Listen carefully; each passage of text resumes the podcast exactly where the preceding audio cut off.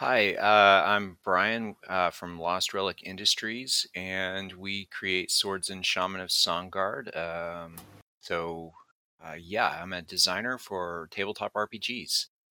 Welcome to the Breakfast Club. Hello, good morning. Fuck a doodle doo and all that nonsense. Uh, I am Pex, the Tavern Custodian. I help out and run the Discord server for Tenkar's Tavern. I also work for Frog God Games as of earlier this month. Um, basically doing social media there and inventory and all kinds of nonsense and giving uh, Bill, Zach, and the boys crazy ideas to run with. And that's my spiel. I'm Andy, and I work at FASA Games, and I'm happy to be here. Good morning, everyone. Uh, good morning, everyone. I'm Ed from Shades of Vengeance. Uh, I am the creator of the Era games and uh, the comics and card games that Shades of Vengeance creates. And I'm Andrew from FASA Games. I'm line developer for 1879, uh, the steampunk game that is the sequel to Earthdawn.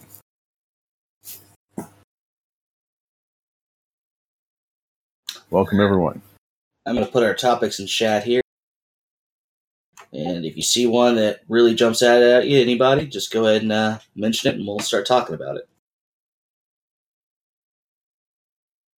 I'm excited about these topics. Ooh, power of building a social media presence for your RPG company. I would have said necessity rather than power.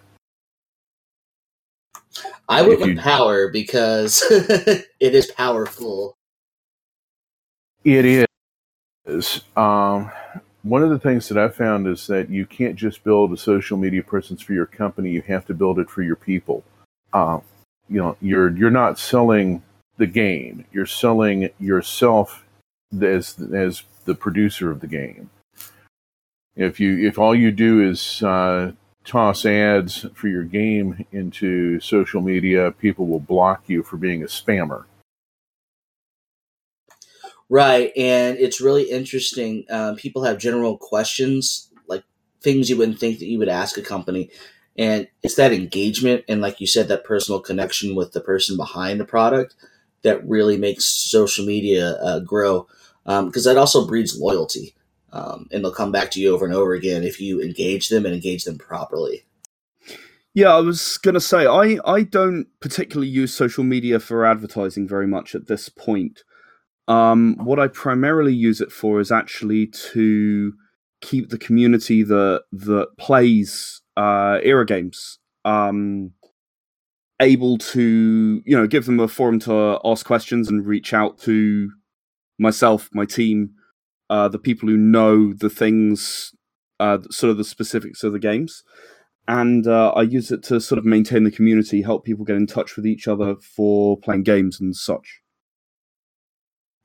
Right. I think the big three right now, and somebody can correct me if I'm wrong, is Facebook, Twitter, and Instagram. And I'm just going to mention the demographics of those. Um, Instagram is obviously the younger crowd. That's probably your teenagers to your mid 20s, mid 20s to mid 30s. It's going to be Twitter. And anything higher than that's going to be Facebook in a general. Some people have all three. There is spillover. But I find those demographics interesting, and um, so it's like a generational thing as well. I, I find that quite. I find the comment quite interesting because I'm in my early thirties and I can't stand Twitter. It drives me absolutely nuts. Yeah, I'm 56 and I avoid Twitter like the plague. On the other hand, I spend a lot of time on Mastodon. Um, I'm over on the Fediverse a lot. I, I run a Friendica instance, uh, rpgtable.top, and um, I'm on um, tabletop.social on Mastodon and engaging with a lot of people there. I also spend a lot of time over on MeWe. Uh, bunch of the, the G plus refugees ended up on MeWe uh, rather than trudging over back over to Facebook. There's also a lot of Discord servers. There's a G plus refugee Discord. FASA has its own Discord. Tenkar's Tavern is here with how many thousands of people on. You know, it's it's a matter of where your audience is. There's so Right. much social media that that we have to actually divide and conquer. Andy generally handles Twitter and Facebook, and I deal with uh, Mastodon and uh, MeWe and such. Well, because there's so much, and and I highly appreciate the fact that you help out a lot with that.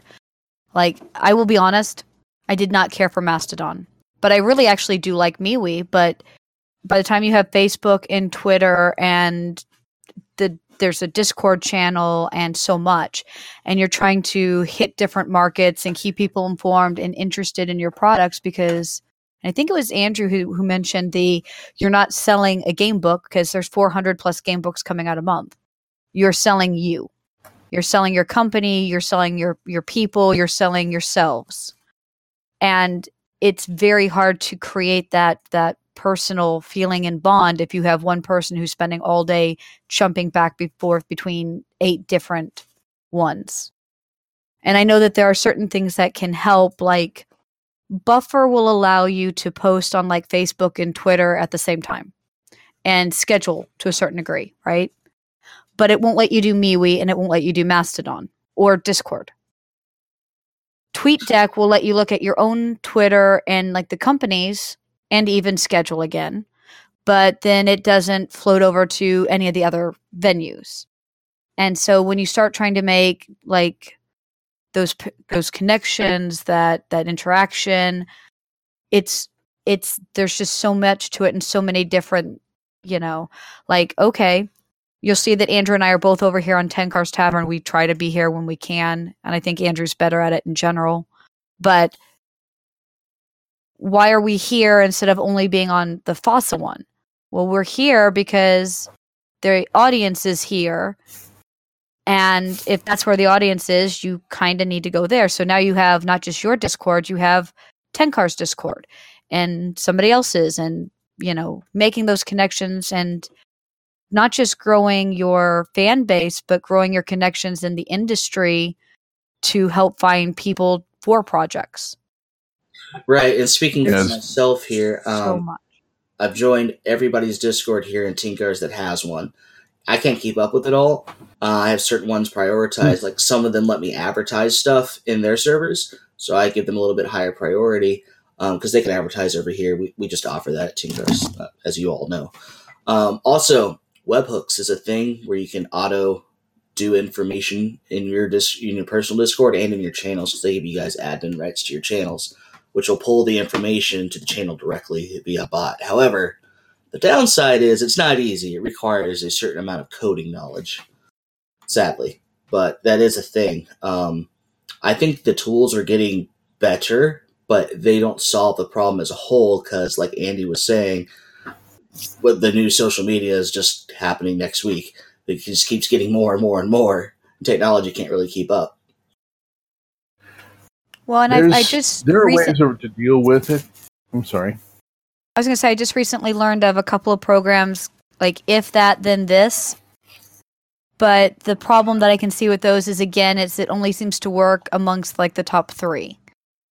So like if I post on Twitter, then it posts on Facebook. And so there are programs that do this. Like I don't know that it's code. I think it's not quite like that, but it's like literally there's one that's called if like IFF or something, IFTF, what anyhow. And There's you also have to. I'm sorry. well, I was going to say, but they still only work with the top three. And then how do you go to and deal with Discord and MeWe and Mastodon and all the others?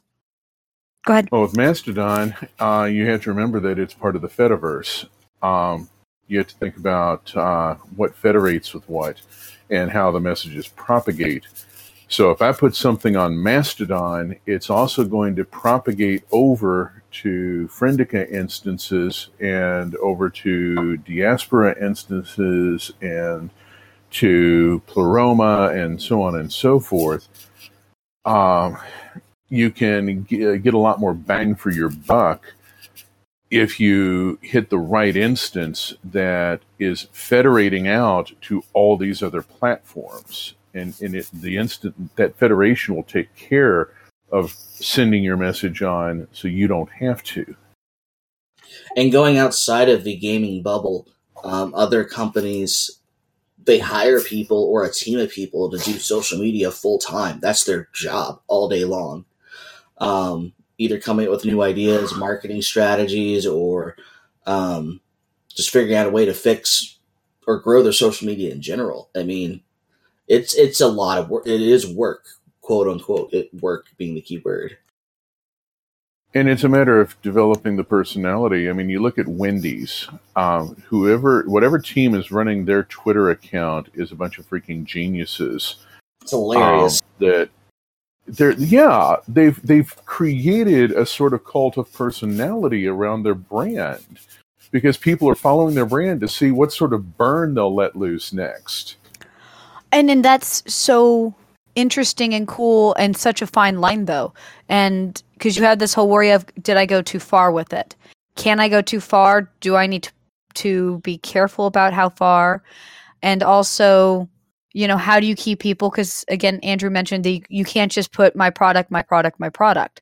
So, mm-hmm. what do you do to go outside of my product, my product? And then how far do you go outside? Like, I once posted something about a movie, one of the bigger comic book movies that was coming out. And literally, some person was like, well, that has nothing to do with gaming. Yeah, but almost every gamer I met, I that I personally know, likes comic books and comic book movies. So why wouldn't There's I want also, to try to tap into that? Let me see if I can find this article. Uh, does anybody here read Techdirt? Do you even know what Techdirt is? Negative Ghost Rider. Okay, Techdirt is a website uh, uh, snarky uh, news and information about the tech about the tech industry.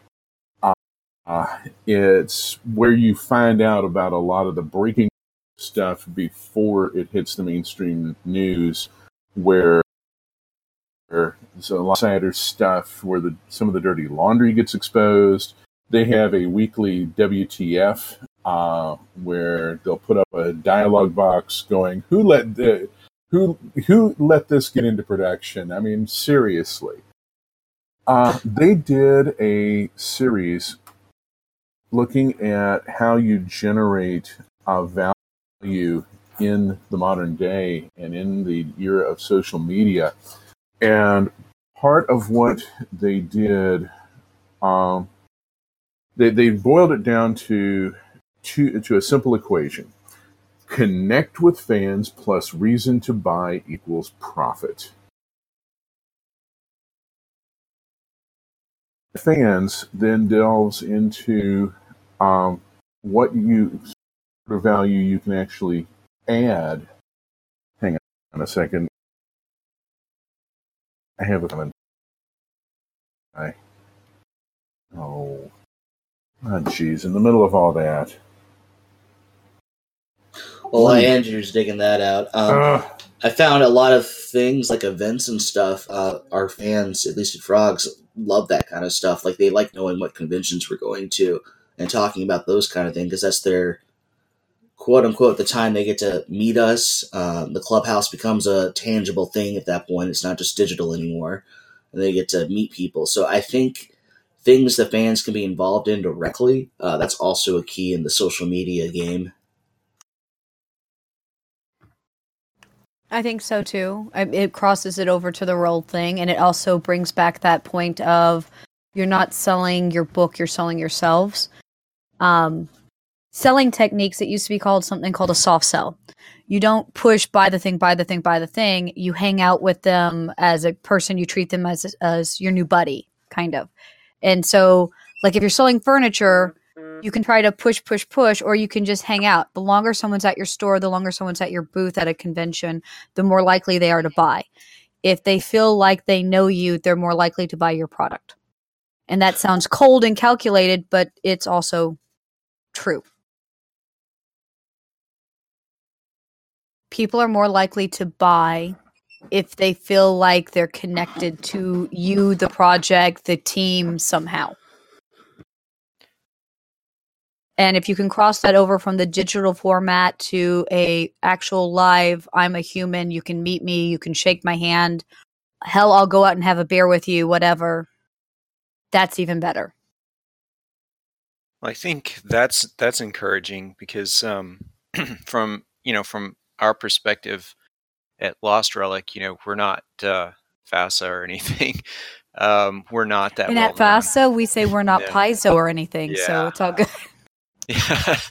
Well, Okay. um, yeah, we're just not that that well known, and so uh, one of the things it's and and, and we're kind of shy, you know. I mean, just being 100 percent honest, and so um, you know, my wife and I, you know, we're just going out here and trying to produce something. But the thing is, is that uh, because we love this, because we enjoy it, uh, we go out and we play the games, right? And so I don't. It, it's.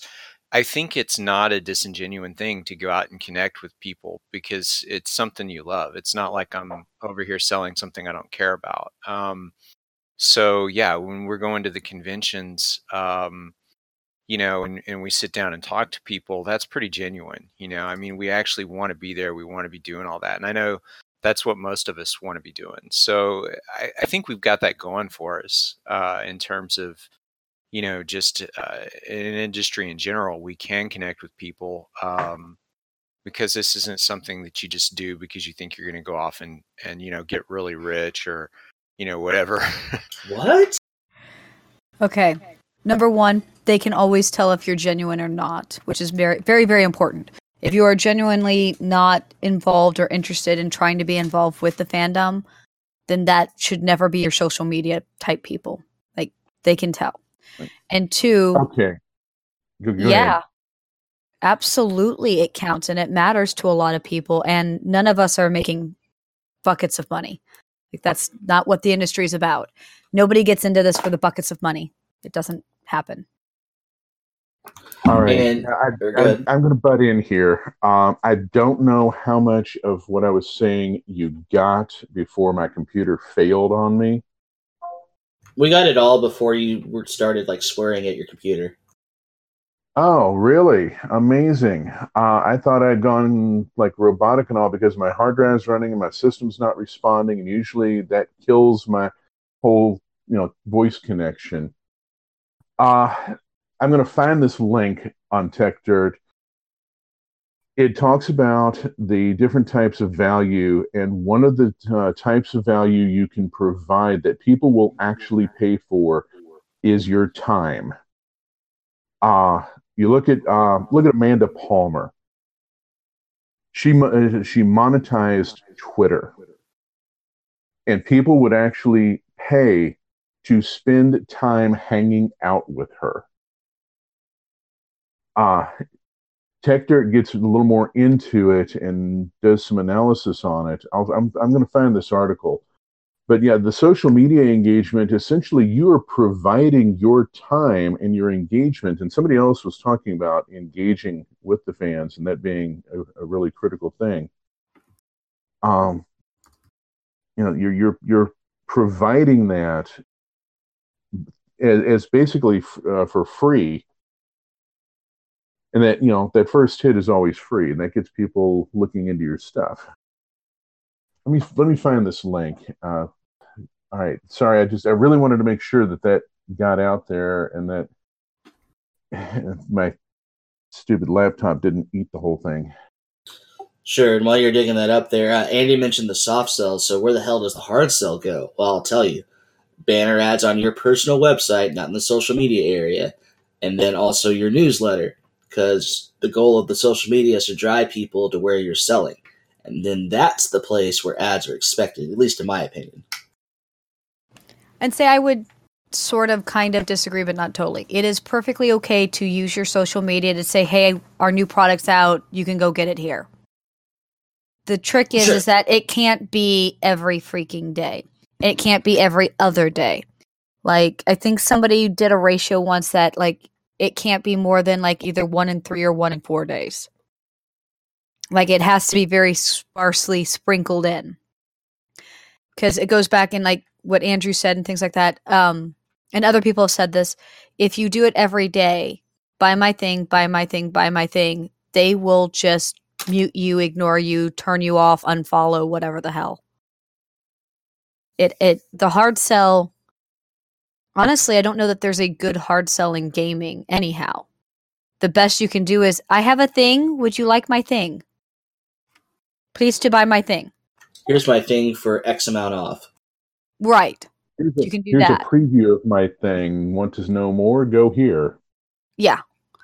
Hand out Um, free samples. Buy a thing, get a thing free. This is this is starting to sound like a little X-rated. Yes. That like helps thing, it. Andrew? You don't like our thing? Hey. Doss? I mean, hey, this is kind of like the whole Wendy's thing and being snarky. Now we're sounding X rated. That sells Yes. better. So it's all good. not not my thing, huh? Oh, wait, It could be your thing. maybe. You know, maybe. You gotta, you gotta sound a little more interested in your thing. Possibly bill for that? unduly so. Here it is 10 good reasons to buy. Access, attention, authenticity, exclusivity, new creation, tangibility, time saving or making, convenience, belonging, and patronage. And I'm going to put this up here in the channel. I found that one thing. It's called IFTTT, and it helps your apps and devices work together. I don't. I haven't used it. I just learned about this the other day, but it's another one that works with um, mostly your big ones. I think it's uh, Gmail, Facebook, Instagram, maybe Pinterest. I don't even know that that one works with Twitter, but it might. But yeah, it's another one of these that's- programs. Plex, Right. Pex is playing the Segway music. Wah, wah, wah. Who wants to pick our next topic?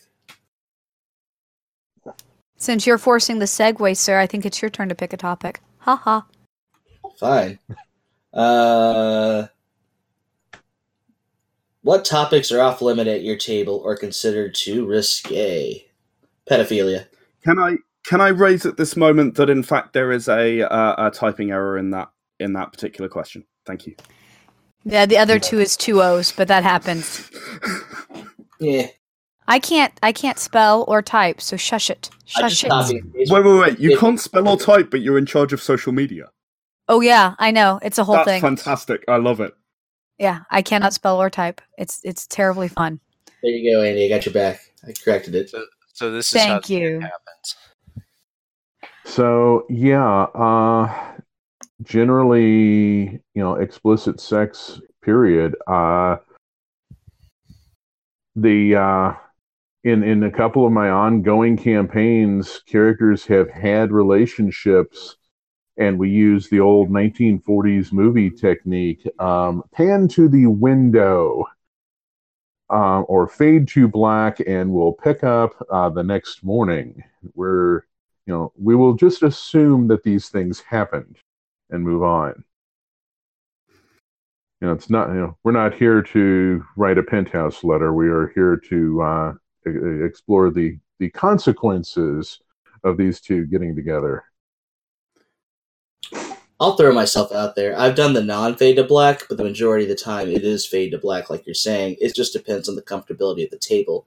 However, Hmm. things that are uncomfortable to me are things like pedophilia or anything that has to do like children, fuckery kind of thing. I'm just not into that. I don't like it. It bothers me. It's, it's morally wrong. Um, there's a lack of consent. And yeah, things, there are some topics that, that I won't go near. Um, this, this is really a, a, a bit of a political bomb, uh, a bit of a grenade thrown into the conversation. This topic is because you know I could bring up uh, current American politics. Yeah, I was I was about to say actually one of the things that I avoid, thankfully, nearly all the worlds that I play in are not the real world, um, is real world politics. Right? I, I mean, if if you're gonna have some kind of allegory, then you have an allegory, but you keep it different enough, or I do anyway when I run a game. But yeah, I try to avoid real world politics because I want my table to be a welcoming area. I mean, the things you were saying, the, the pedophilia, the, the the vivid sexual content.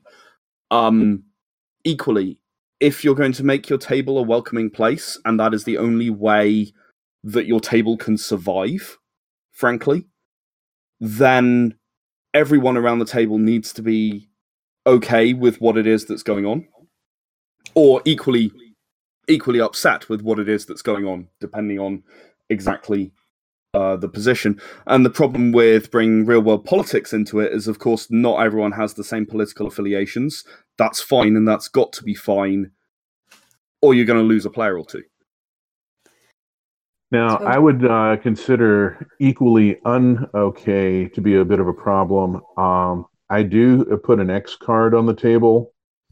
Uh, if somebody plays the X card, there's that's not questionable. You know, we'll we'll deal with uh, with any discussion of it after the session. But if somebody X cards a, a topic or a situation, we move on Yeah, absolutely. and, and we will talk about it later.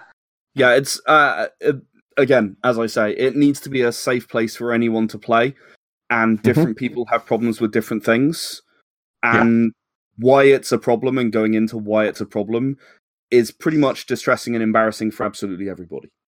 Yeah, you, you don't don't do that at the table. Do it uh, after the session and in private if necessary.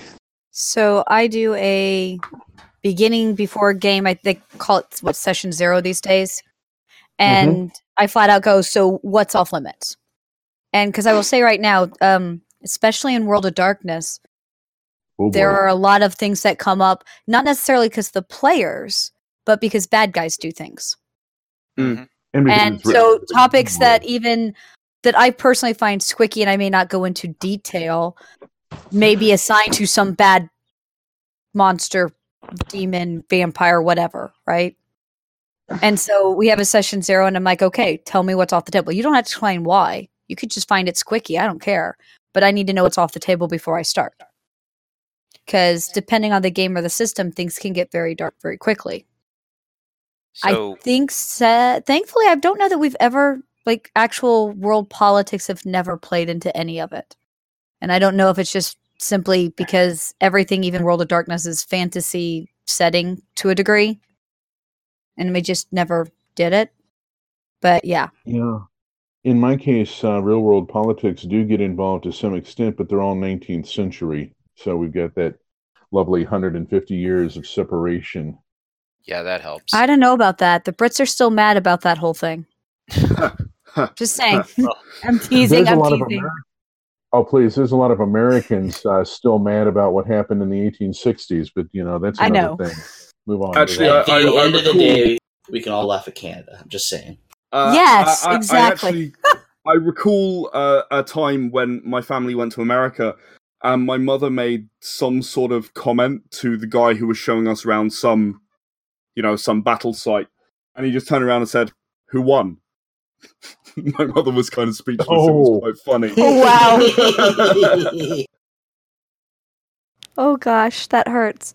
But yeah, I mean, at any point that something gets brought up and a player's like, you know, timeout, that's out, perfectly fine. I have no problems with that. But I do try to, at the beginning, say, okay, what's off limits? Because if they don't tell me it's off limits, again, I may not go into detail, but we've had games that have gotten fairly sexually explicit. I've had games that have gone into rape. They've had monsters that were even into doing bad things to children. A lot of it's implied and not because right. it's squicky, right. and I don't even really like it as a topic. But you know, you want the bad guys to be really horrid and gross and nasty, and you push the boundary sometimes with the story.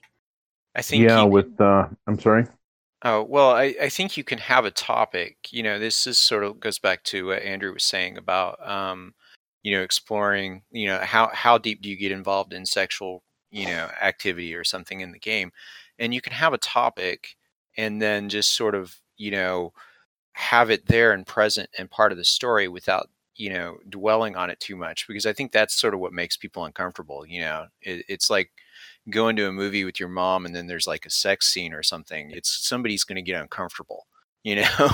It's um it, it's just uh not uh you know like like you said you can have the bad guys doing these bad things um so in that regard uh when i'm playing with uh you know people that i know that are pretty close most of the time there's not a lot of things that are off the table but there's things that will gloss over just for the sake of uh, keeping keeping it relevant to the story and keeping uh, the game itself moving and not detracting with something that's going to make somebody uncomfortable.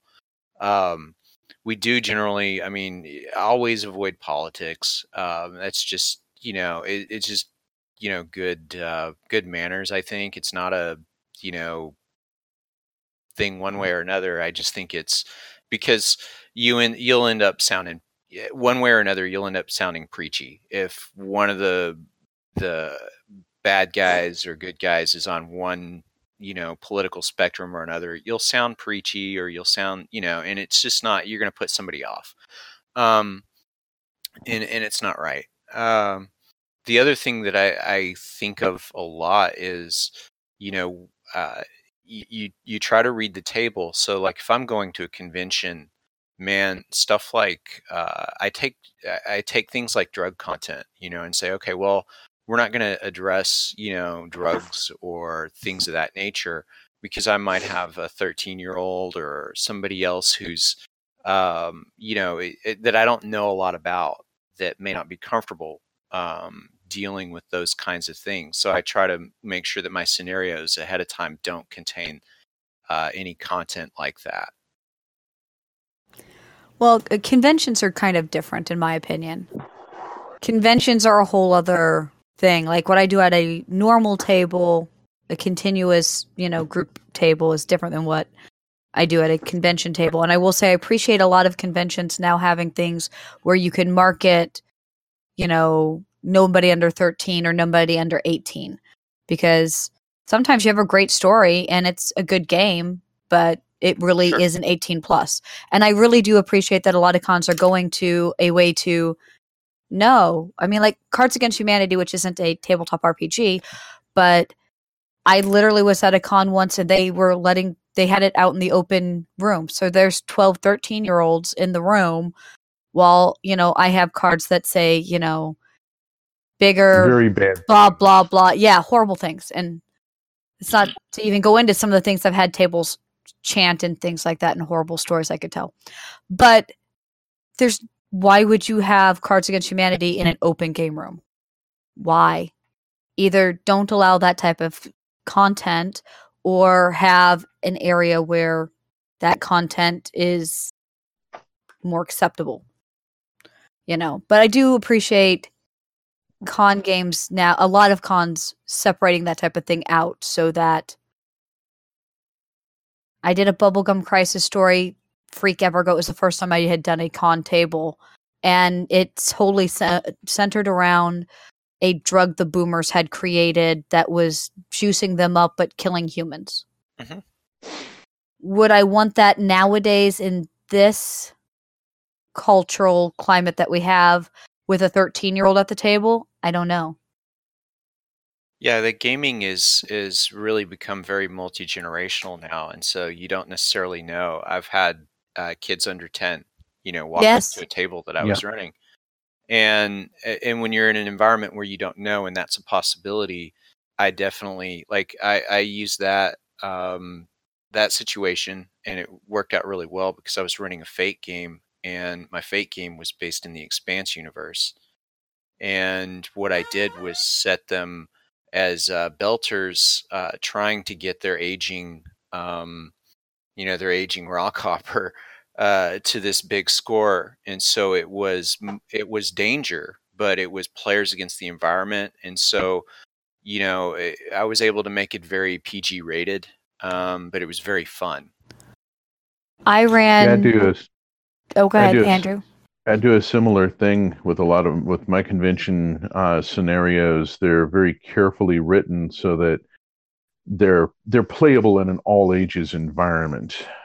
Um, the one I did last year, Turbines to Speed, was a um, you're you're trying to flush out a spy in a uh, mixed in a military civilian research camp out in the middle of nowhere, and so it's it's an investigative procedural uh, there were a few things turned up, uh, but uh, it was all very much, you know, PG uh, rated stuff that uh, I wouldn't that you wouldn't mind a ten year old uh, being involved in.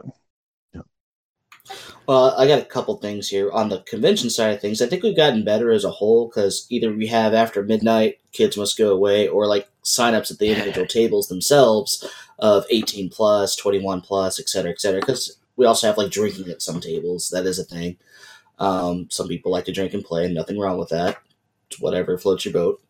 Um, my second thing though is um, on the on the topic here. Uh, we have publishers and creators in the industry that target that specific audience. Um, same for like a movie store or bookstore. There's different genres and different things, and there are audiences that like to engage in that uh, as their regular gameplay versus our PG thirteen R rated general gameplay, for lack of a better. We'll call them the smut publishers, I guess, for lack of a better. I've heard that term thrown around a lot. I'm not sure there's a correct term for it, but the more X-rated content, I would say. And I killed chat. Yes. I, I have nothing wrong with adult games being sent out to adults. I, I think the the weirdest one I've had at a table was I did Demon World, which we have as a miniature game right now, but they've been working in the background to make it into an RPG. And the entire point of it is is that basically you're in a world that's being bombarded with demons. Demons. It's like Demon World, right? This guy comes over and he's got two kids. One's like, I don't know, eight or nine, and the other's 10 ish. Oh. And I'm just sitting here going, um, let me explain kind of what the world setting is. And he, the, the guy was fine with it. He's like, that's cool. And I'm like, I may play down some of the squickier details. And he's like, okay, but they're fine with it. And I'm like, okay, cool. I mean, I guess you're the dad. So, all right. The kids did fine. I did bring the details down a bit of what I would have done otherwise. They they did great.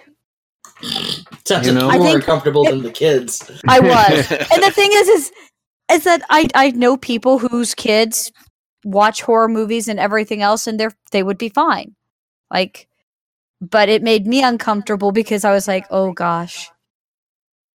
Yeah, you Like, got to to some extent go with the parental guidance. If the parent says, "Hey, I'm you know I'm cool with my kid doing this," they're the parent; they get to make that decision. Um, Kind of. I'm, going to completely disagree with you there, Andrew. And the reason I'm going to completely disagree with you there is Andy or whoever the GM is is also a player at the table, right? I, I mean, mm-hmm. we're not talking X card territory per se, but if you're not comfortable with running a game because of the essence of what the game is about, with the audience that you have, you have just as much of a right to say, "Uh, I don't think I can do this. I'm sorry. Right? And you I should don't have to sit really there disag- for an hour or four hour, you know, and I, session and and yeah, I'm however s- long your session is. I'm yeah, going and to I don't split the think you're really disagreeing. I don't think you're really disagreeing with me so much as just pointing out a different aspect of it. Well, uh, you you were saying it was you kind of you have to go with what the parent says is okay. Yeah, uh, okay, fair enough. That's true. It's also true that you know you can be as a GM, you can be like, I'm not comfortable running this with eight or nine year olds. Also it's valid. not cool, even if you say it's fine. I'm not okay. So- Al- For me, also valid. for me, yes, I was maybe a little more uncomfortable and I toned it down, but I'm okay with that. I will Sure. say at the same time, I have ran gaming areas for conventions, including once that had split. This is an 18 plus area. This is a open area, right? And I've had parents get mad because, well, I said it's okay. And I looked at them and I said, and I said it's not, and it's not, and it's not going to happen.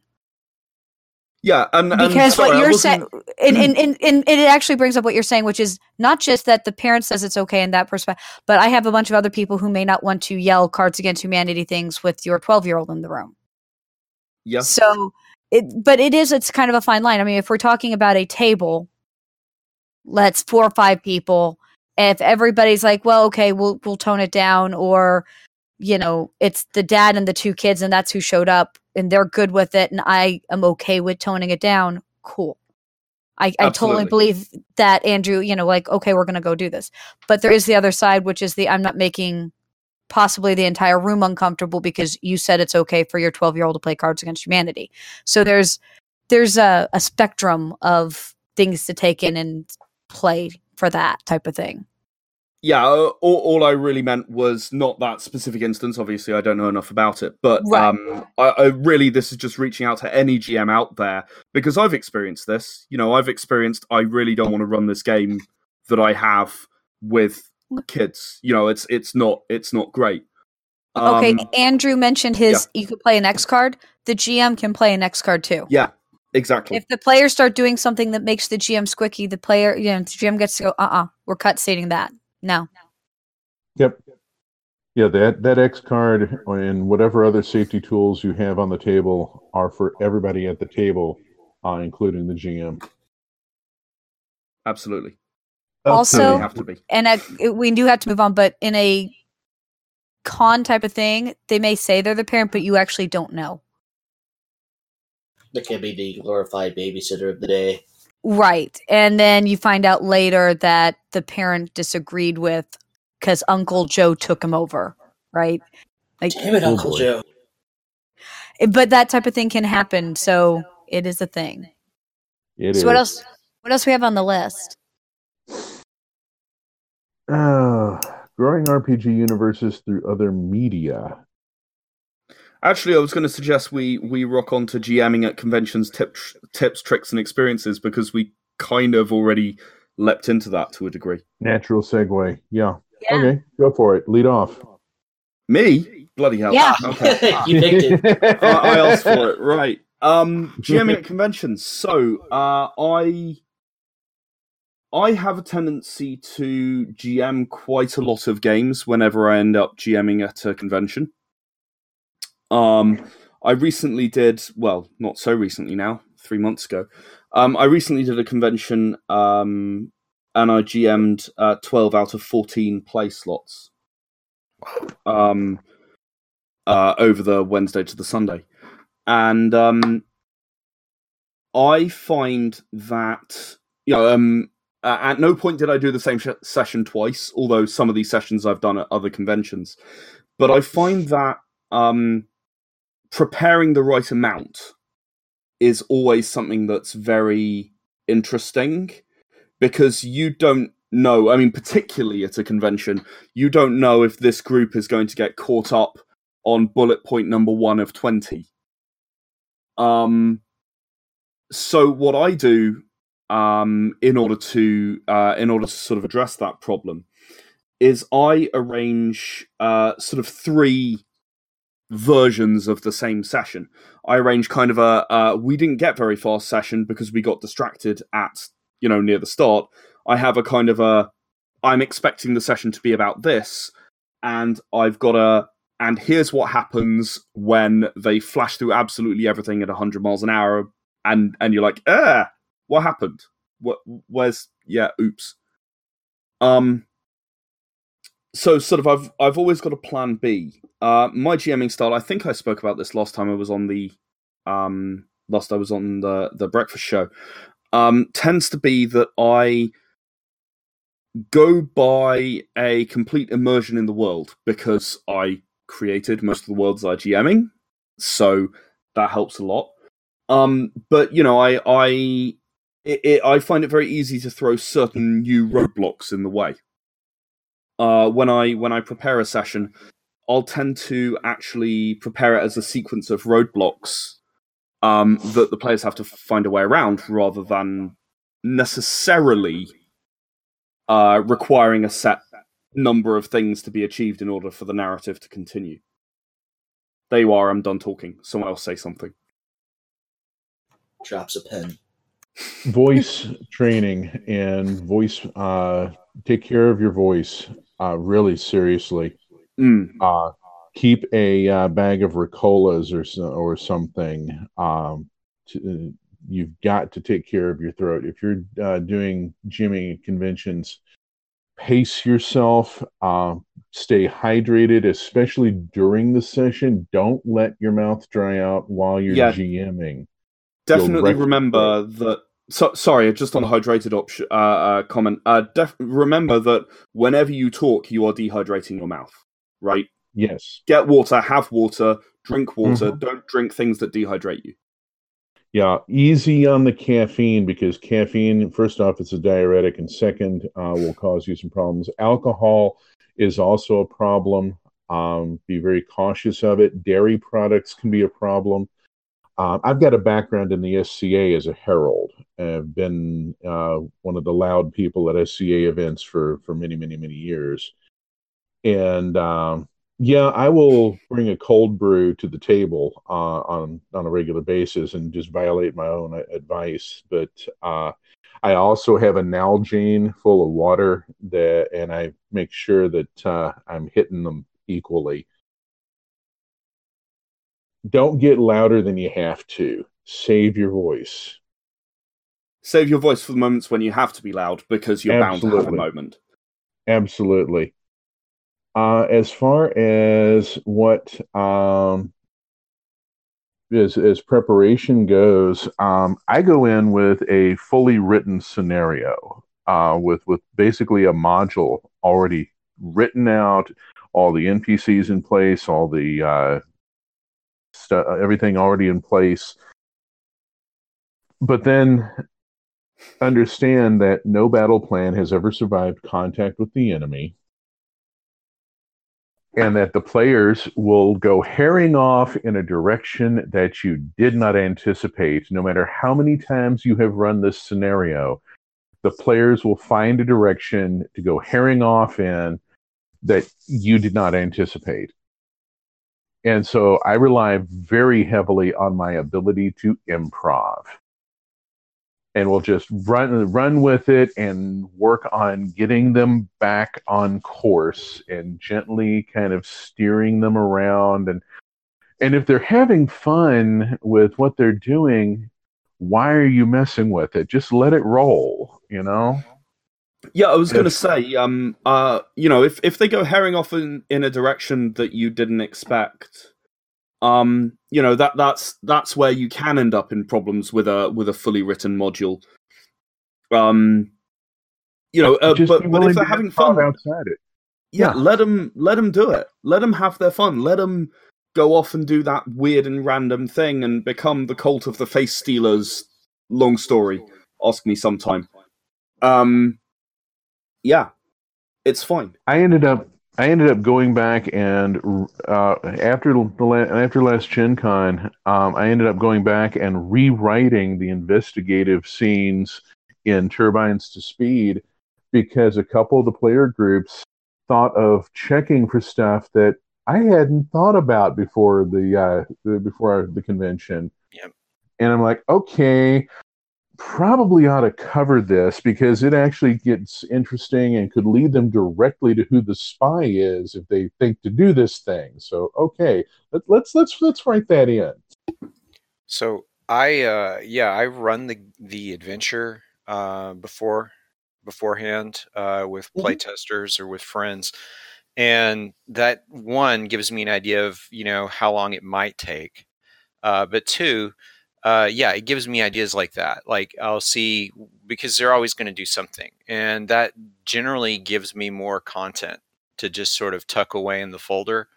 Um, so I've got an extra ace up my sleeve. You know, if if the uh, uh, you know if the characters don't follow one hook, uh, they may follow another. Um, um, so that's always a good thing. Uh, my uh, the the other thing is is I think uh, Ed, like you, I tend to um, be very uh, descriptive of you know here's the setting, and and I tend to find my players sort of immersed in that, and it's funny because uh, I'll see, you know, I can run a game with very few encounters sometimes, and it will take players uh, a great amount of time to get through the content, but they're having fun.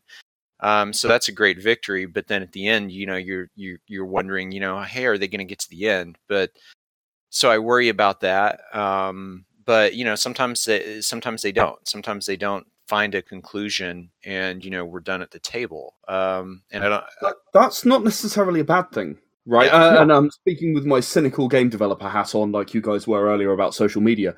It's not necessarily a bad thing because, you know the the the thing is, okay, look, we're at the end of the four hours, and I'm really glad you had a good time. You want to keep going? Here's how. Yes, but no. Right. Okay, and so I will say right now there is a difference between I'm running a game at a con because I decided that that's what I wanted to do today, and running a game where you are showcasing, or running a game at a con where you are showcasing a game or a system, and how you approach those is actually very different.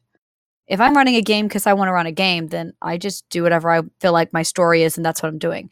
If I'm running a game where I'm showcasing, um, Andrew and I were talking before the show, and I told him I hadn't gotten around to writing up my Gen Con origin scenario stuff yet. And he was waggling his finger. And I never used to do write ups when I just did con games. As a person who's just running something, I I'm gonna go run something. We're gonna have fun. I'm gonna improv half of it because I'm gonna go where the crazies go. I meant players, right? But when you're showcasing stuff, one of the first things that you sit down and go is, what is it about the system I want to showcase? So for like 1879, part of what I want to showcase is some of the not physical combat. I want to showcase social combat. I want to showcase investigation. So how am I putting those into the game so that I showcase this outside of traditional I kick in the door combat?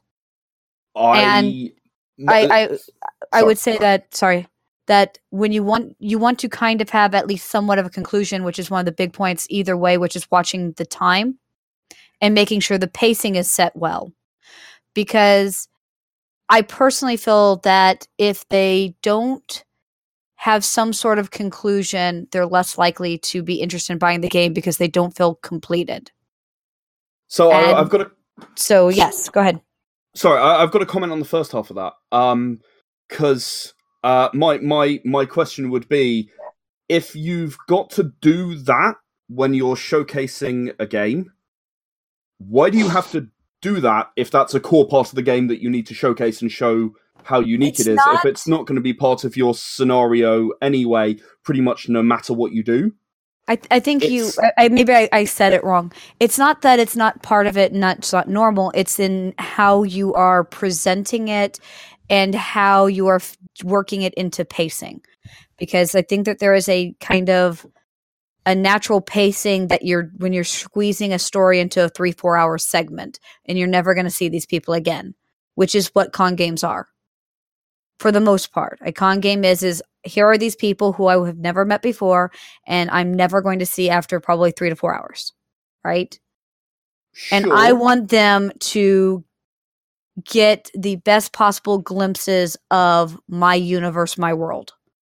Sure, but equally, should that not happen? Pretty much, uh, uh, assuming that your your world contains these things that you, you know, that that you want to showcase, and that if they are a core of the gameplay, in in my mind, that should happen pretty much no matter what they do, because no matter what they do, uh, let's use the social combat example.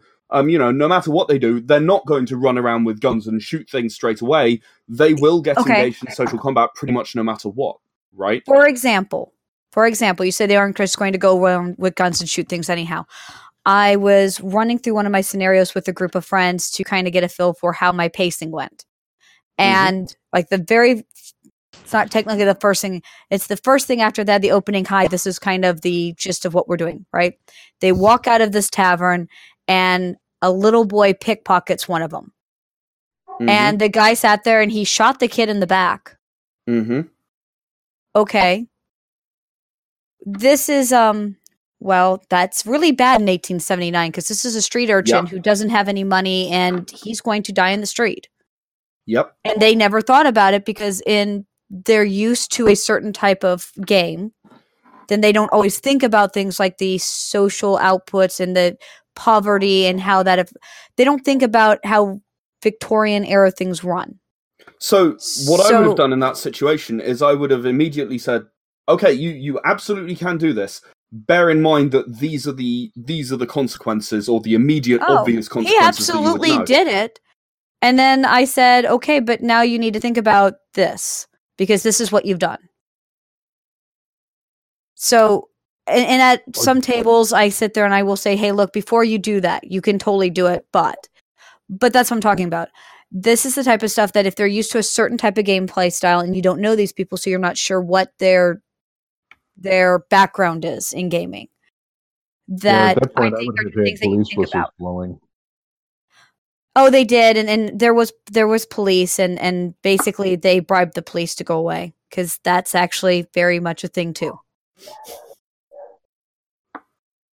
They did, however, after that, become much more conscientious of one shooting as a whole because Yeah. um, they didn't like being shot at after that either because apparently that stuff's deadly.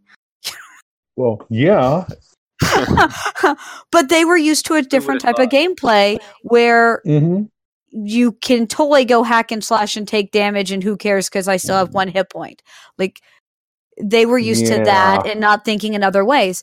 And so it's not that I'm saying that the game doesn't automatically. I'm just saying that structurally, when I structure something, when I'm doing it as a game demo, I want to make sure that I'm introducing as many different aspects as I can that are cool and interesting.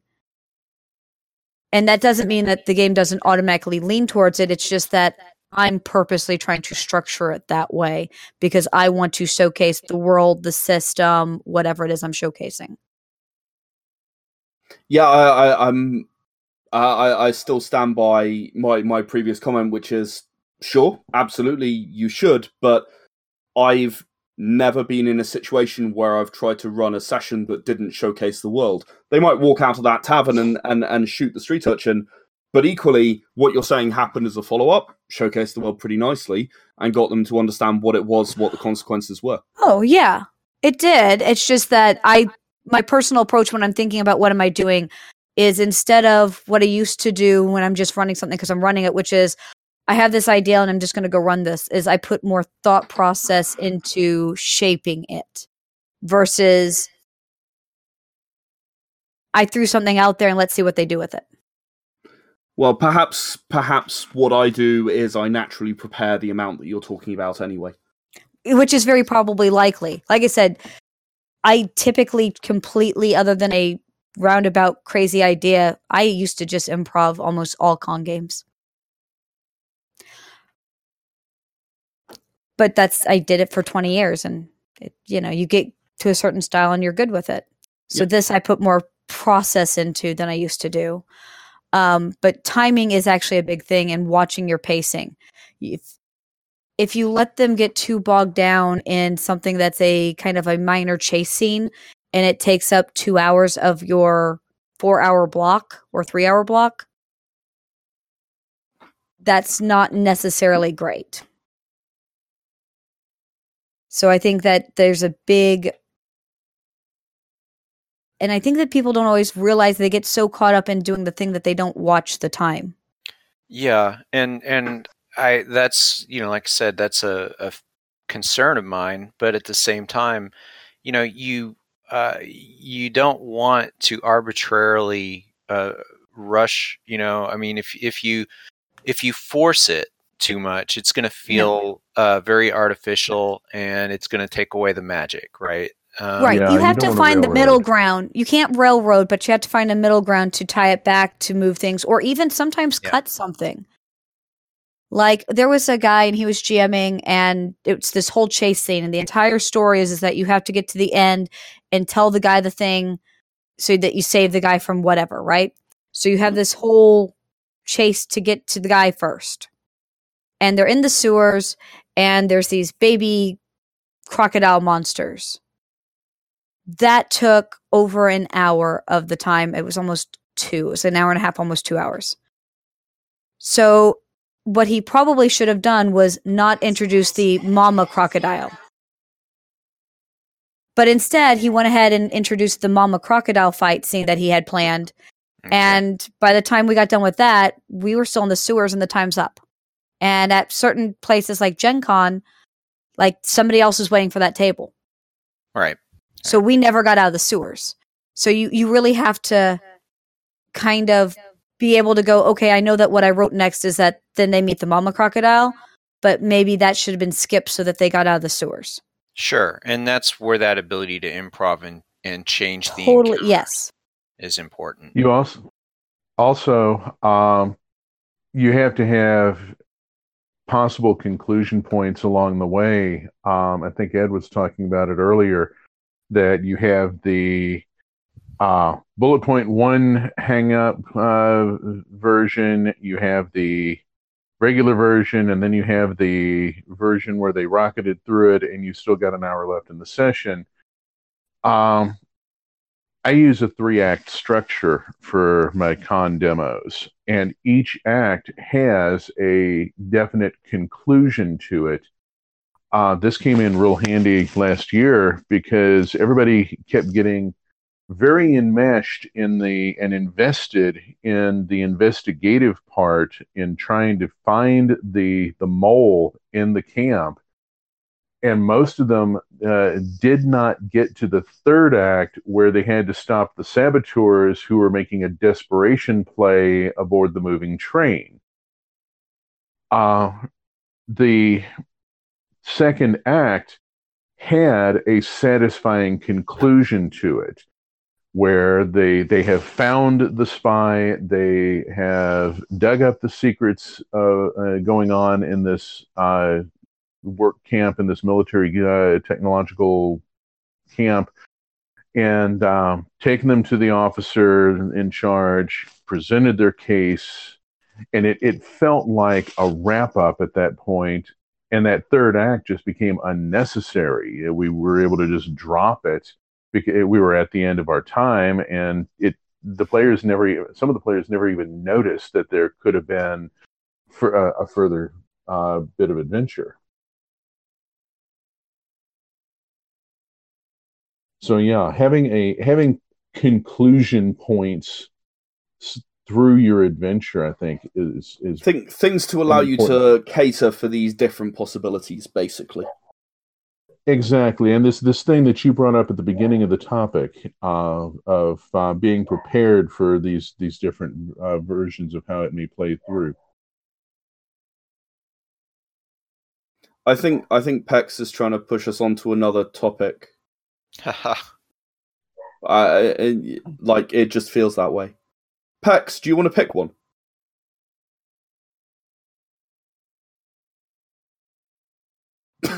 I guess that's a no. Oh, let's uh, see what else we have. Pre-gen um, NPCs. Let's talk pre-gen NPCs. That's still related to, to convention games to a degree. Mm-hmm. Okay, so are they a useful plug-in, or are they annoying, and do you have to modify them to be able to use them in your your particular situation? Are those and two I, things are those two things mutually exclusive? I, I mean, uh, does requiring minor modification to an NPC mean that it's annoying? Depends on how much prep time it takes. I mean, if you're mooching an NPC from a different game system, you have to do stat conversion. But um, equally, what you know, like okay, if you're mooching an NPC from a different game, then you know you're you're kind of doing it to yourself, right? Sure. Like, like, I mean, you, you can't you can't go. Oh, yeah. Well, I picked up this thing from D and D for World of Darkness, and I had to convert all the stats. Oh, that's so unfair. Uh, you you can't not expect that, right? Right.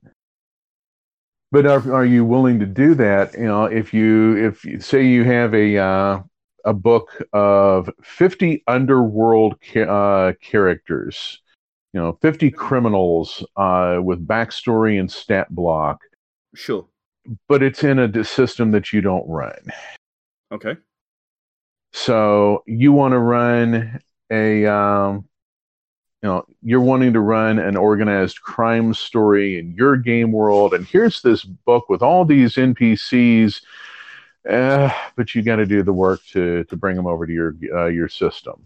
Well, all I can say is um, if you are in a situation where you can't come up with NPCs, which you have to be or you wouldn't be looking for that book, um, then you should probably be grateful that someone wrote a book of NPCs because if you're running a system, my expectation would be, and certainly my experience is, um, you know, as long as you're reasonably competent in running the system, creating the character based on a description of what the character can and can't do should be relatively doable, right?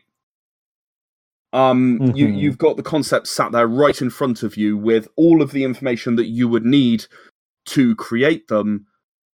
And yeah, I, I don't personally, I don't think it's a massive leap to you know then go, oh yeah, well, I've, I've got to stat them for my own for my own game. I I, I should say I um I have actually done uh this exactly this sort of thing even for canon npcs for for campaign modules uh where i've gone and been inspired by you know oh here's a thing from another game and here we go. This is the thing and i'm just gonna grab this and then play with it and and and restat it for my for my game. But broadly that's the kind of character i'm looking for and I think I think in that case, you know, NPCs, you know, the fact that someone's gone to the effort of writing these NPCs, creating their backstory, creating, you know, which again you'll probably have to tweak if you're picking that up. The fact that they've done that, they've done sort of seventy percent of the work for you by that stage. To to go, oh yeah, but that's annoying that it's not perfect for me in this game. Why, frankly, everyone sitting in this in this chat um, answering questions on this show um, is a game creator. If you've not done it in your game, it's your fault, right? I'm not a game creator. Oh, I'm sorry. I apologize. You are a project manager. I'm a paperwork person. That's Bye, Andy. I know. Hey, Um, Poor Andy's over in the corner. Um, here's the thing.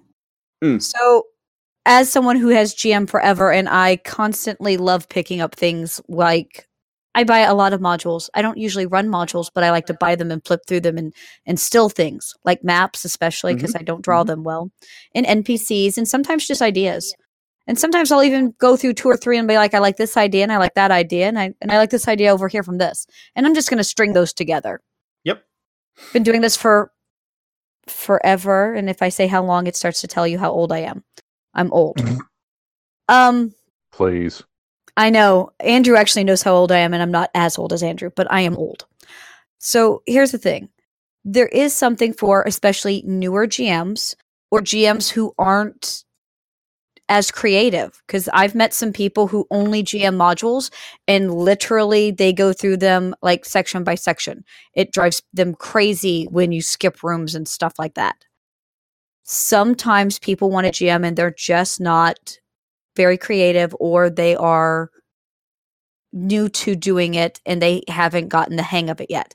Where some of us are coming from is a much, I've been doing this for years and yeah, it's old hat. Totally easy. I wasn't even going to look at the damn numbers. Let's just be honest. I was going to make that up anyhow.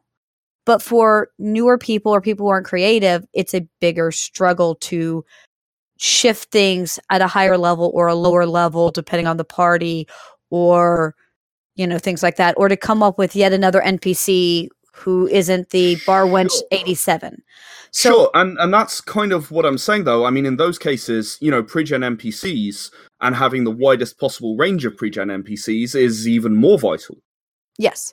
So I think that they're a great tool. I actually don't see much downside in them personally because again, I was just going to take what I wanted and use what I wanted anyhow. And I love sometimes just flipping through them because sometimes I get crazy ideas like I'm totally going to make that person the center of something awful. Let's go do that now. Yeah. So I don't, but I will say that there is a thing about prep time and and there is some truth to if you don't have the prep time, then don't pick something that takes too much work. And Uh, that's just- the entire point of stuff but- like that.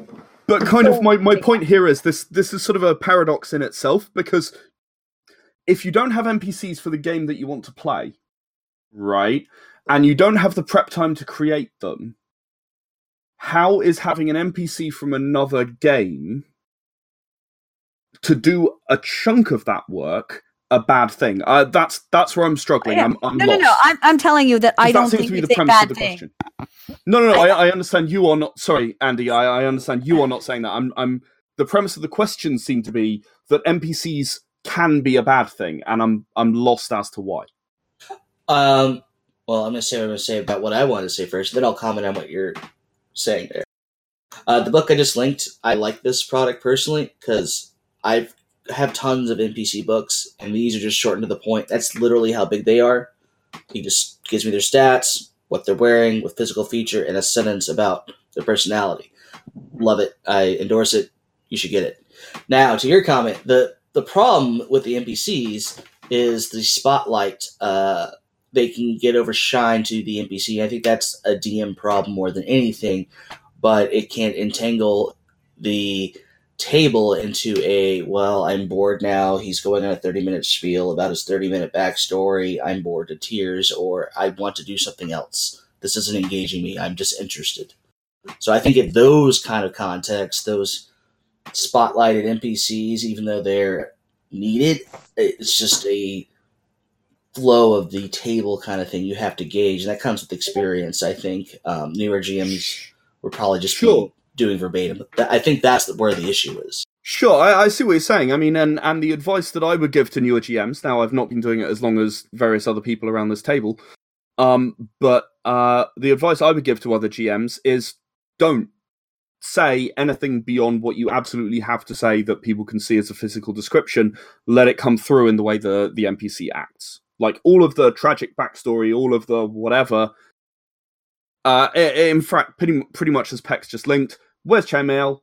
carries a carries a broadsword and a dagger, has a shield, about five nine, uh, brown hair and eyes. That's fine. Now let's go. Right. Um, that you know what you can see, and then and then let the rest of if if you have a pre-made NPC and you love the story of it, let it come out in the way they act, and then if the if the players don't interact with the character, problem solved. Okay, I'm sorry you like that NPC. Let him come up later. We'll let her come up later. Um, yeah,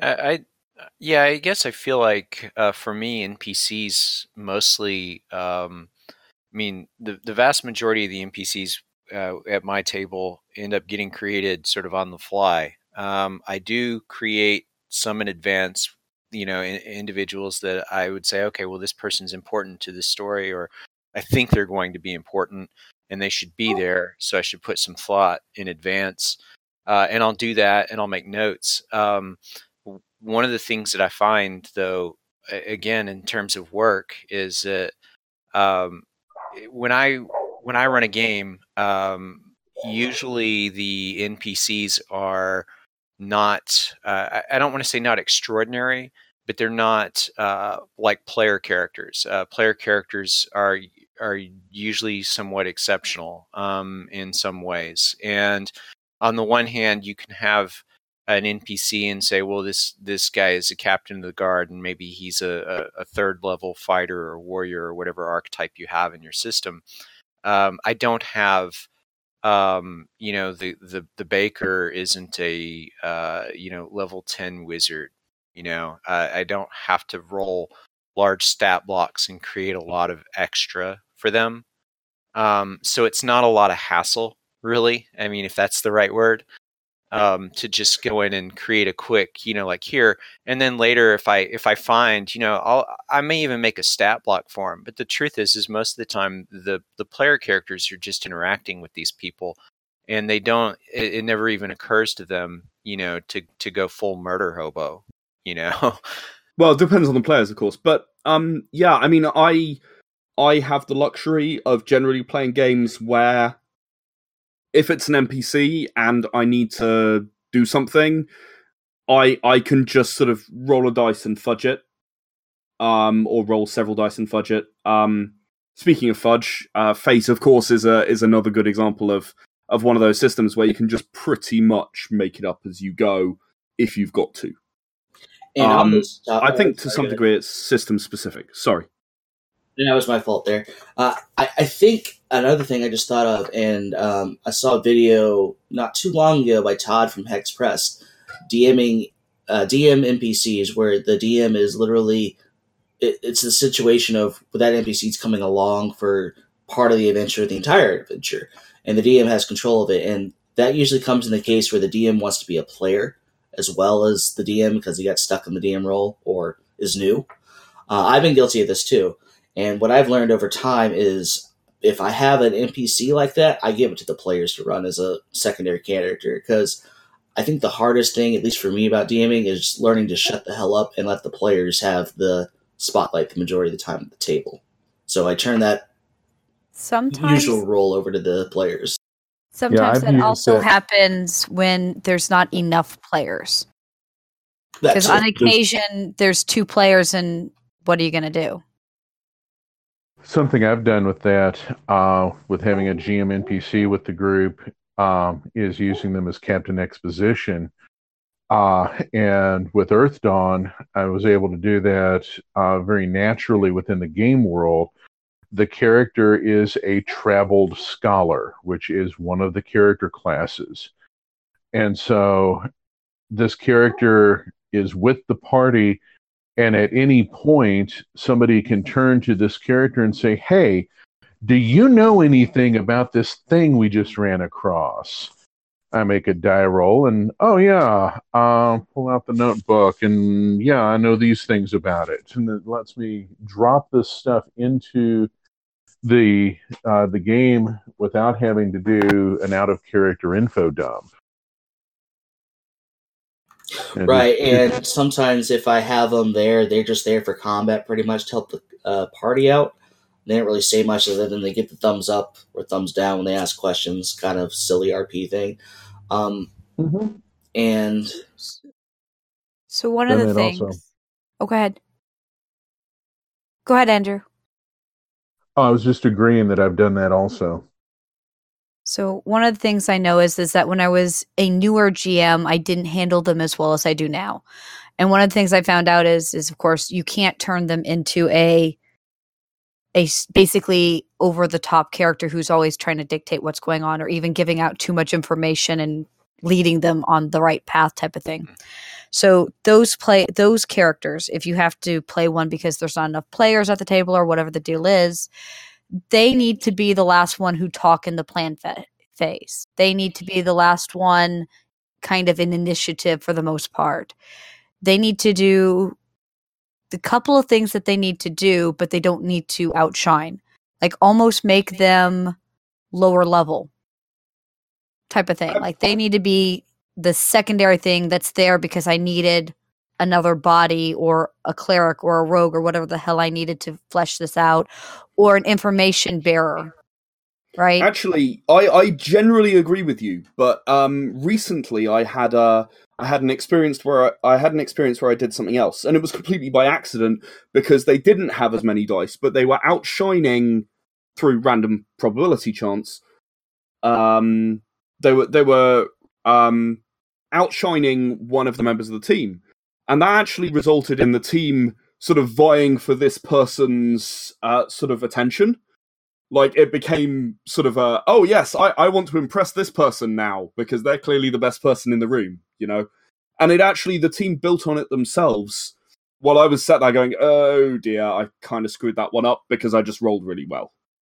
And i hadn't rolled i haven't rolled in private. But sometimes sometimes it's not the end of the world. As with absolutely everything in role-playing games here's the Nothing rule is and here are all the times that you should ignore it And, and and then we go back to the rolling in private and also the my dice are never that nice to me. And if they Yeah. are, it's like once like, oh good, that was my that was my crit for the week. Good job. Okay, thanks. Like like whose dice are that good? My dice are never that good. my, my dice are terrible it's it's a joke at my table Okay, I literally had a game, Pathfinder game, where I did not roll above an eight as a GM the entire session. So yeah. And I put a Um, lot of dice in dice jail that night. Like, nope. And I own a ton of dice, and I still never got above an eight. My so uh, my off. system is more reminiscent of World of Darkness, but um, uh, just to give you an idea, uh, I once rolled uh, 31 dice in an exceptional circumstance, and I got no successes and three ones on a seven threshold. It was quite embarrassing. I, I I feel your pain. I hey, hey, hey, mage! I saw that shit. You shut up over there. so I told you my dice are mean. They're mean dice. it, it's um it's a good thing I have a, a GM screen um because I have sometimes the opposite luck. I once had a um uh, DM tell me, well, I needed a plus two weapon to hit this monster, and my character wasn't real smart, and he was really determined, but he had a plus one weapon. And I said, is there any way? Because I'm just going to keep trying. I don't know any better. And um, she said, well, okay, if you roll a natural crit or a natural 20, and then if you can follow it up with a percentile 100 and then another percentile 100, I'll let you have it. And sure enough, I did it. So yeah, and you know that was actually quite entertaining, buddy. You know, it was just you know one of those things, and everybody's just sort of staring there at the dice, and and they all cheered, and you know, so I got my one. You know, while everybody else cleaned up all these monsters, I got my one kill. You know, but uh, it was it was fun.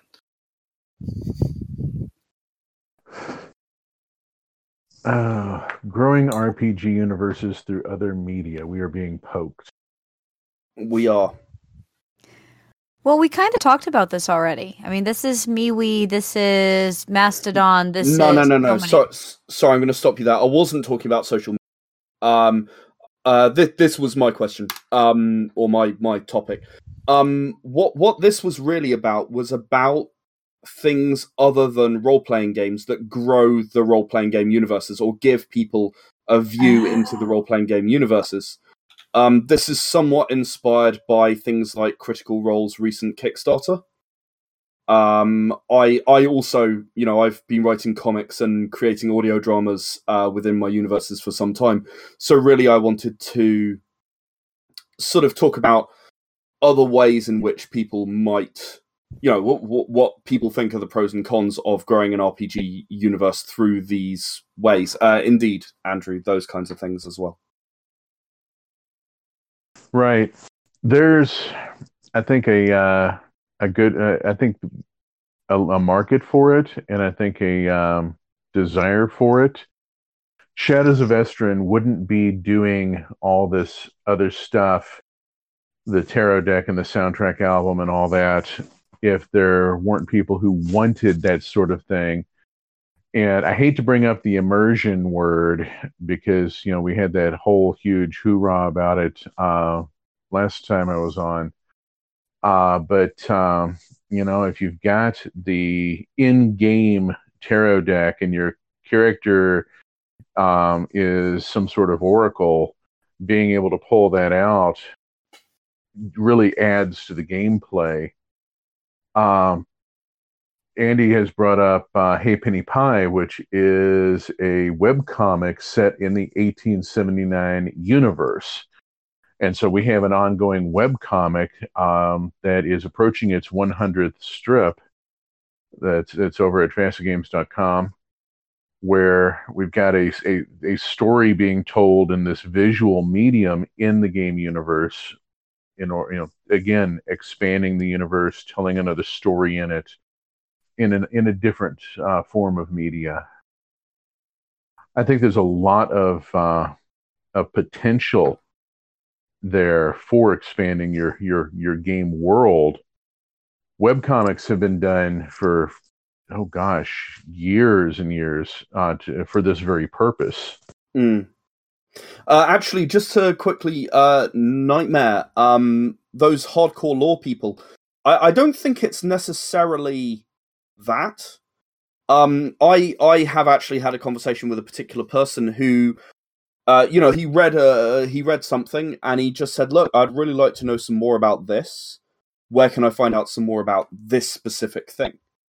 Um, it doesn't necessarily have to be that you sort of sit there and go through a hundred uh, 100 strips of uh, halfpenny pie, um, as you say. Um, it, it, it can just be, hey, um, I'm really interested in this one thing.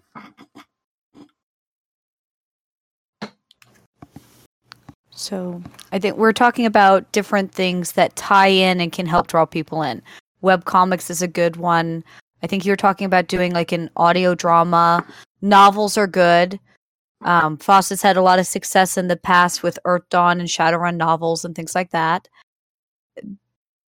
And I guess it can be really good for lore people, but I think it's also really good for people who just like that world and that setting.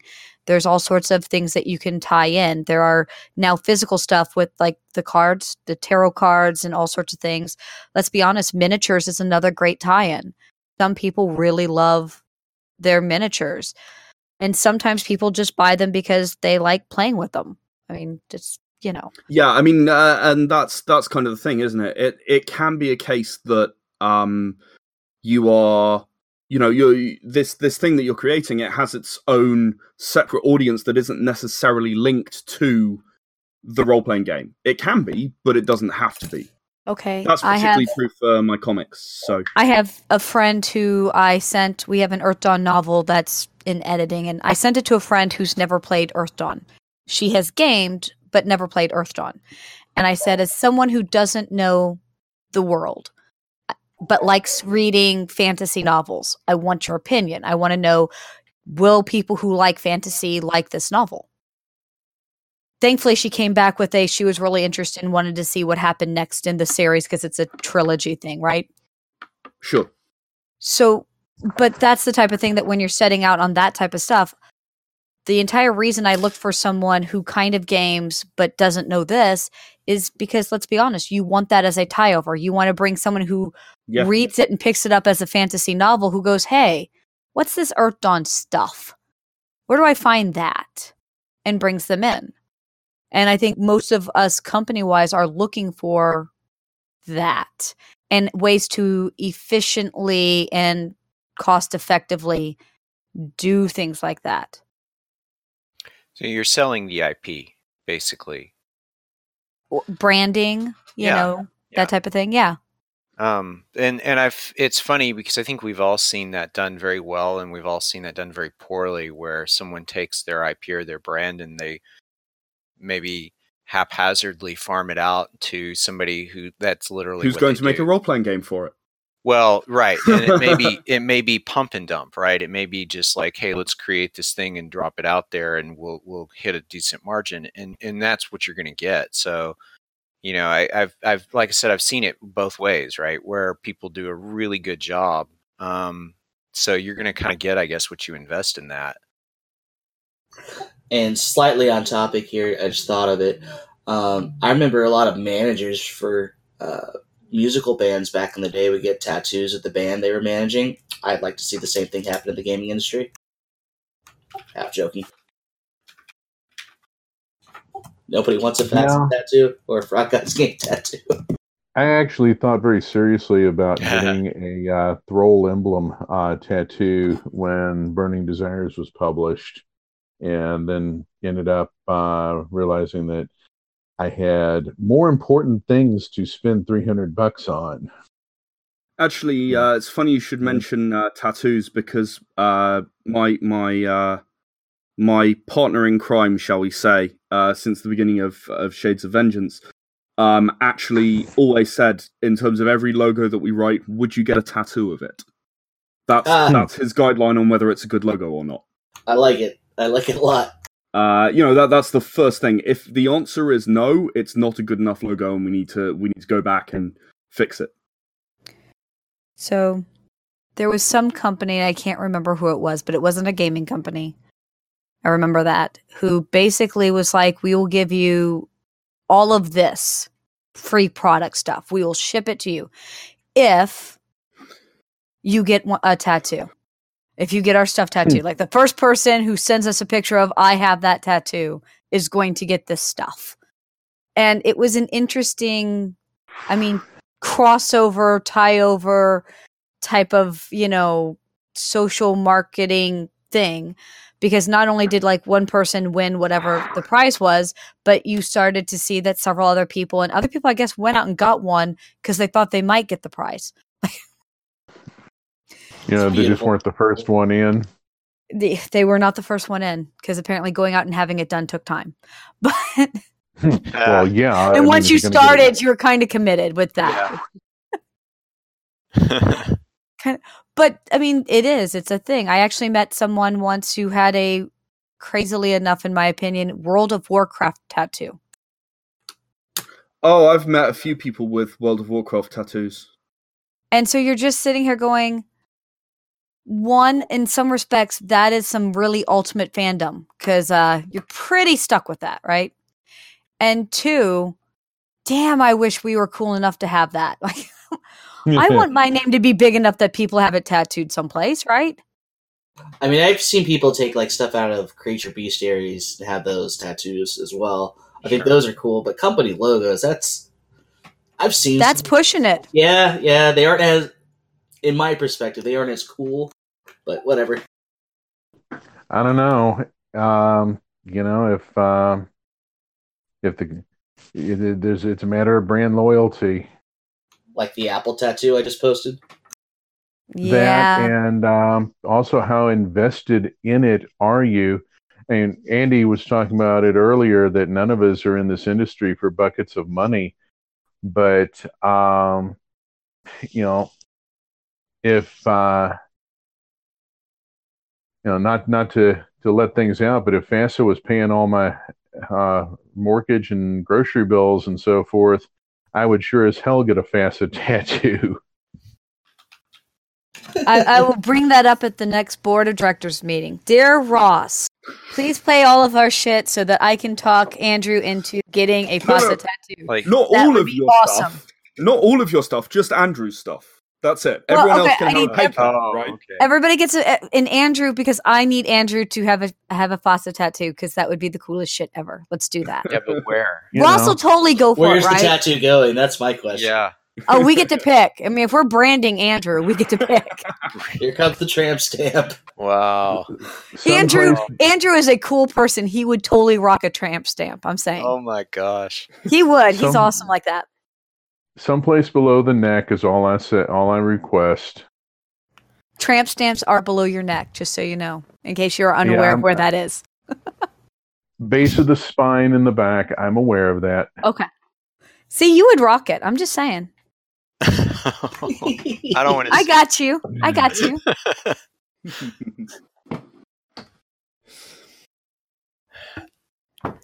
Are we are we done on the subject? yes, yes. No, That's no, we weird need to talk about tramp stamps. That's No. remember we were trying to make this racy so people would be more interested. Because you know that sells. Just saying. All we need to discuss so who else is getting what tramp stamp. promotion time. Uh, there was a marching order from uh, the beginning, so I guess uh, Andrew, you're up first. Okay, sure. Let me go grab the trusty links here. Uh, 1879 uh, is the steampunk successor to Earthdawn. It takes the place of Shadowrun in the FASA cosmology. You know, we sold off Shadowrun yay many years ago, and um, we needed something to fill it in. So we pulled the Awakening back 140 years and dropped the abrupt return of magic into the middle of the Gilded Age. Uh, there are a number of reasons why we picked 1879 as the starting year for the game world. Lots of information about uh, uh, this particular game system. There's all the links, and we'll wait for them to expand on the web home and so on and so forth. Our presence on Facebook and on MeWe. Um, and then there's also, I have a Patreon going, uh, The Wandering Beekeeper, where I'm developing a non FASA project. Uh, it's a classless and levelless system with an integrated game world that's all based on the consequences of player actions. And that's being developed in public with the patrons being uh, being brought in as part of the development team. Basically, I do the grunt work, and the patrons uh, get to make these uh, the strategic decisions. So more information there. A lot of the posts are public. Um, the 1879 uh, blog for this uh, week just went up this morning and gives you Professor Arachne uh, first in our personalities series. So you get Dr. Phoebe Figlily with the mechanical spiders. So there's all of that.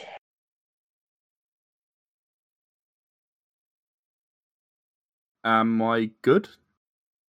hmm So, so sorry, Andrew. I just want to make sure you're done. I wasn't sure if that. Oh, I'm sorry. I that, yes. Um, I, I thought I'd been.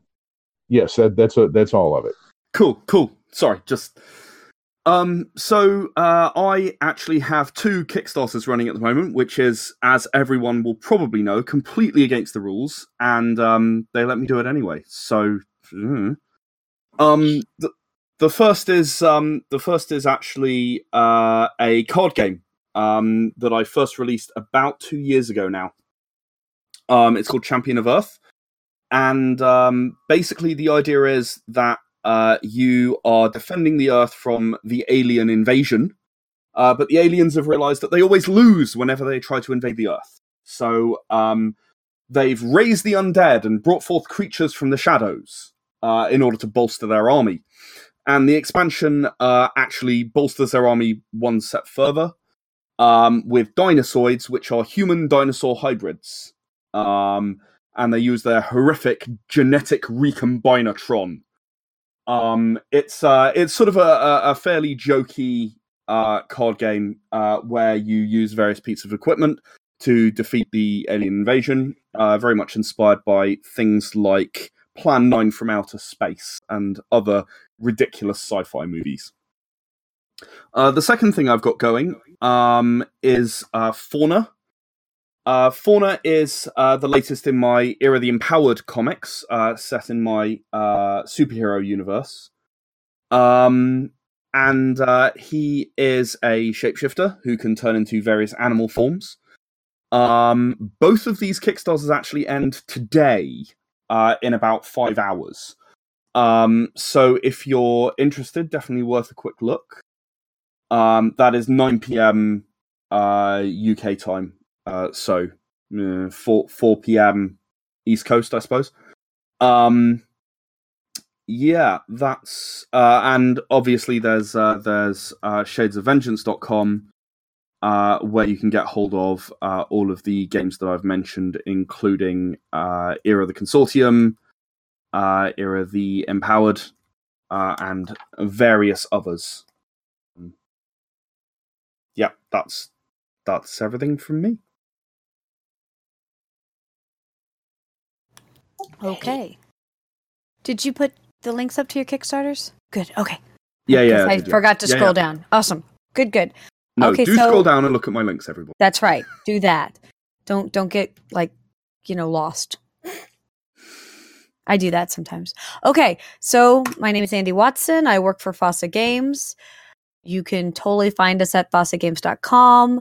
Uh, We have a Discord channel. We have Twitter. We have Facebook. You can email me directly and harass me. I'm pretty easy about these things.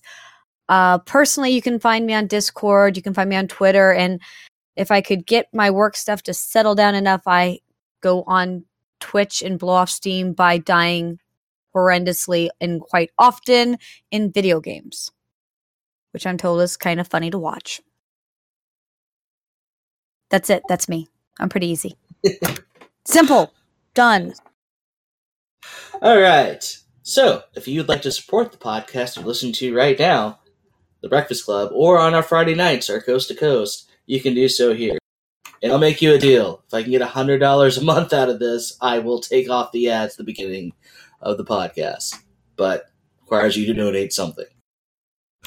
Uh, for my other company, Frog God Games, uh, we have a couple of sales going on right now. You can get the Blight for 50% off of the physical product and the PDF.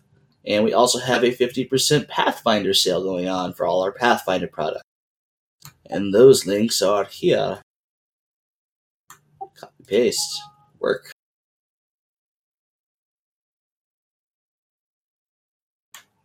Ta da! So there's some sales. Go enjoy the sale. Everybody loves a sale. There you go. Hard sale. That's me. Okay, I guess I'm up. Um, I'm Brian. Uh, together with my wife Liz, we formed Lost Relic Industries. Uh, we're creating a game called Swords and Shaman of Songard that's currently in beta and it's available to uh, download on Drive-Thru RPG. Um, it's all about a prehistoric world uh, run by um, tribal elves and uh, humans coming up through a Bronze Age uh, societies and fighting against the uh, the darkness and the uh, the wilderness of all of these uh, you know giant megalithic fauna. So if you like hairy elephants and all that stuff, um, check us out. Um, and uh, yeah, you, we were talking about tattoos. Uh, yeah, help us make this successful. Uh, at the end of it, I plan to get a tattoo. Um, yeah, uh, hairy elephant somewhere. So there you go. Is it a tramp stamp? Is this risque enough? Did I did I cross the line yet? No, no. Okay. But is it a tramp stamp? No. Well, Actually, okay. I'll have to put a lot of thought into it because I have fairly involved tattooing, and I don't even know where it's going to go. Um, but it'll be some sort of mammoth.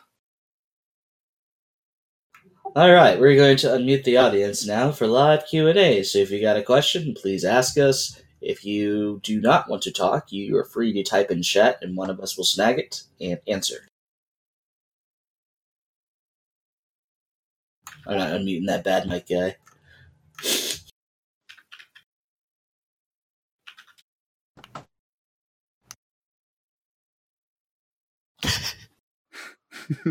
That's very true, Andrew. Andrew, wow. I'm I'm happy you went there. Good Somebody job. had to say it. yeah. Somebody well, had to say it. Uh, I'd, li- I'd like to point out that, that Das Machine did actually veto that before. oh, You know, I am not surprised that Pex also thought of this. I will say I did not, but I should have, and I'm sad that I didn't. I didn't put There. that much Awesome. thought into it, I'll be honest. You That's really great. ought to. You need this level of thought. No, no, I, I don't need this level of thought. I have many Yes. other things that are No. more important. No, nothing is more important than this. This is People now the new standard all. of important. I'm just gonna say, man, that's that that seems painful. well, we're not getting it. You are. That's true. are I you once willing knew to a guy. suffer for your art? yeah. Uh, I think I we once- crossed the line finally. No, see, I've got the web cross this line. I knew a guy who wanted to put the Superman shield on the tip of. That crossed the line. Ah, see? that just sounds painful. It does sound really painful, and I think he's always chickened out, but he keeps talking about it, which is pathetic and funny. Tell him to man up or shut up. Exactly. By the way, Hmm. I don't think that's a great idea to do. I'm just gonna No. If you re- if you really want to hurt do feelings, not do that. really want to hurt There- his feelings, tell that nobody will be able to see it anyway. You know, I'm I, I I'm not sure That- I'd want to work with a tattoo artist that would be willing to do that to begin with. You know, I will say that this particular person, no people would have seen it. He would have been very happy to take that out and show it to people. Oh dear. Wow. Oh, oh no. I've met those people at bars. They have to show you. they, they show you their piercings. Hey, have you seen my piercing? No. Boom. Drop pants. You're like, ah, no, no. I had a guy do that to me once, like forever and ever ago when I was in college. Yeah. I had a guy like, do that to you me. want to see a my new piercing? And I'm like, yeah, what'd you have pierced? And he just, there it was. Drop trowel. No. Yeah, just whipped it out, right? And you're like, okay, not what I expected. And I guess I'm happy for you. Like, what else do you say to that? Right. I- It's a thing for guys who do that because I'm a guy and I've had that happen. So I, it's just a thing. Wait, when, they, when they get that, they they they will drop their pants whenever and whenever. Just They, they have to show people this. And Yep. it's, it's important to them. So you realize now that Oh. we've horrified everyone. Well, we have finally reached that that tipping point that we've been, I think, talking about the whole podcast of, uh, you know, where, you know, how risque do we get here? That was an This interesting it. choice of words, Andrew. yeah, interesting use of we. I mean, um, I take all the blame. so I take all the blame. It's all right. Sandy's fault. Damn that person. We all hate Andy. And her one hit point, Mage. Just saying. Yes, please, someone ask a question, save us all. Bueller. oh, Bueller. you. Oh, lordy. failing that, um, you know, we can't can't have dead air on a podcast. Not not not a good thing. Yeah, I mean- but So, like still better than what we were talking about a minute ago. So No, see, I, Yeah, I no, can no, do no. things like I would ask still rather dead dead air. Andrew more about his uh, Patreon and how that's going. That's a good one. How is that going? well, right now it's just kind of not. Um, the participation level from the patrons is not quite what I had hoped it would be. Um, I mean, people have got, got some people who have bought into it, and I've put out polls for uh, for the you know wh- which way the dice mechanic ought to go, and sought uh, critique on ideas of how the game world uh, could be built out and so forth. And I'm just not getting any feedback. I'd really expected people to be a little more invested in something that they were paying money for. I uh, we we actually spoke about this in some detail last time, didn't we, Andrew? Last time we last time I was around. Um, Right, we did, and it, it- And- the situation hasn't gotten any better. Yeah, I, I mean, I'll be honest. I'm not at all surprised. Um, I've experienced the same thing. I expected people to be a lot more engaged in my Patreon, um, but the reality is, they're supporting you to help you. Not so much they're supporting you to participate in what it is that you're trying to do, and I think that that has an effect on what you what you actually get from people. I mean, look at our Discord here. A couple thousand people. All the chats should be lighting up like Christmas trees. But it's usually only when we run a activity that they engage. Yeah, people are funny that way. Um, I mean, I mean, I I have made in recent months. I've made a concerted effort. Whenever I'm on Facebook or Twitter or whatever, if I'm going to like something or retweet it or whichever, I actually write a reply to it as well. Because I find that you know, it, it, hitting hitting like, hitting retweet, hitting share is easy. Um, and I think that a lot of people sort of just stop at that because actually typing something is a lot more effort. And I think that that's sad. I, you know, I, uh, you know, I, I obviously post stuff on social media. Um, I'd, I'd like to see people do more than like. You know, 200 likes is one thing. 50 comments is something totally different. Absolutely, you know th- that sort of engagement. It, it to some extent, I think it depends on the platform. Um, I don't get comments on Facebook. I get crickets. Um, but uh, when I put stuff up on Mastodon, I get people immediately coming back saying, "Hey, interesting, but have you thought about?" or you know, this could be going in this direction, or whatever. It, I think it's partly dependent upon the audience. And, well, and also Facebook uh, and actually getting things into uh, into people's news feeds so they actually see them. Facebook is obviously inherently difficult. Oh, the algorithms. Please don't let me get started on the bloody algorithms. No, I wasn't going to, but I, I was just making the point. One of the things that I like about the Fediverse is that it is algorithm free. There, uh, you get the feed, feed that you sign up for. If you say you want to follow a person, you get every last thing that person puts out. Isn't that true on Twitter as well?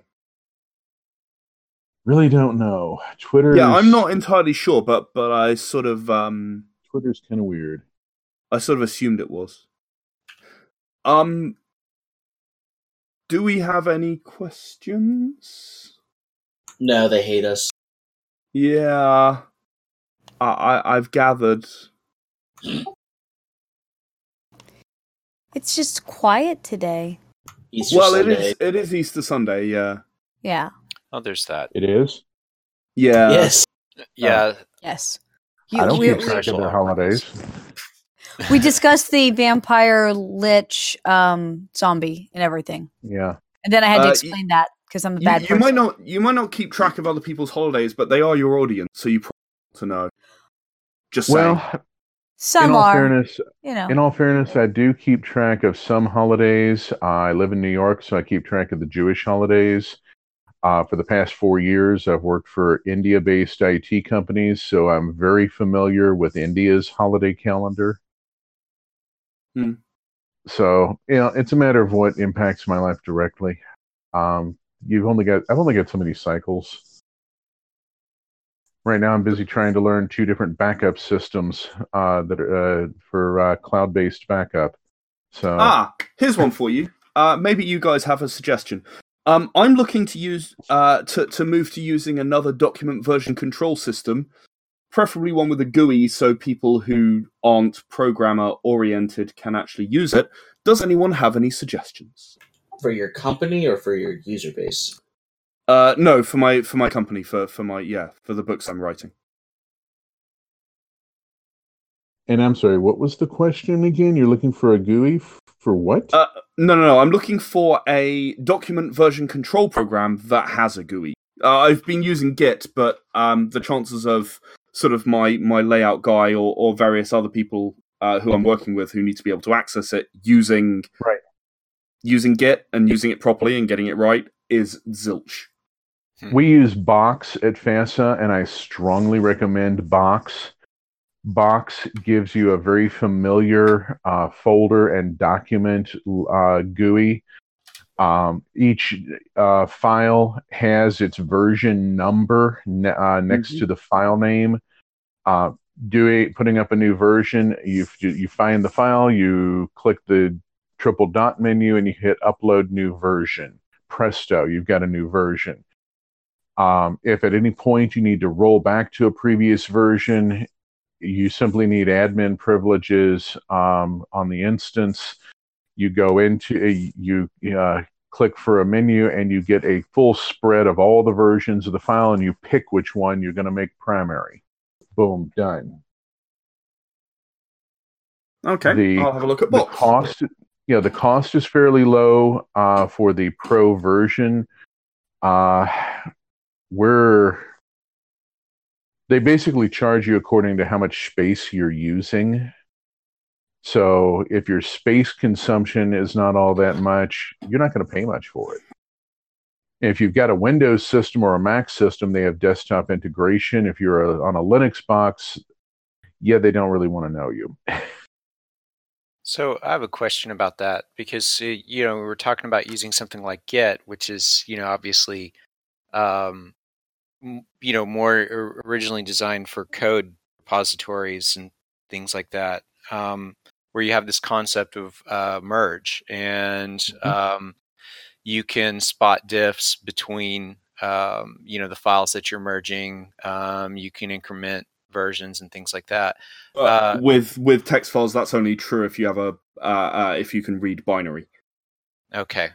So I was going to say, did, does Box have something similar to that, or are you basically just uploading a whole new file?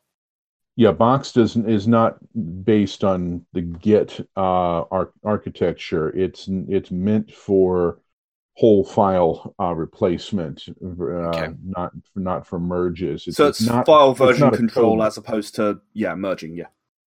Right. It's not a code base uh, system. It's it's it's for file control.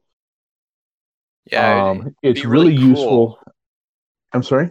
I was going to say it'd be really cool if there was something that allowed us, you know, to, to easily do that while you're merging up, right? Like there the- are the- things. There are actually things that do it. A quick quick Google will will. In fact, you know what? Message me later, and I'll send you a, a list of uh, ten that I found. Um, uh, but it does depend very much on what program you're using. Like if you use InDesign, forget it. Yeah, that that's us. Yep, that's that's pretty much where I sit as well, and that's why I've kind of not gone with any of those, particularly as an instant. You know, I I want to do this. Um. Yeah. All right, Craig, it's time for you to leave. Join us next week for another exciting Breakfast Club. Bye, Craig.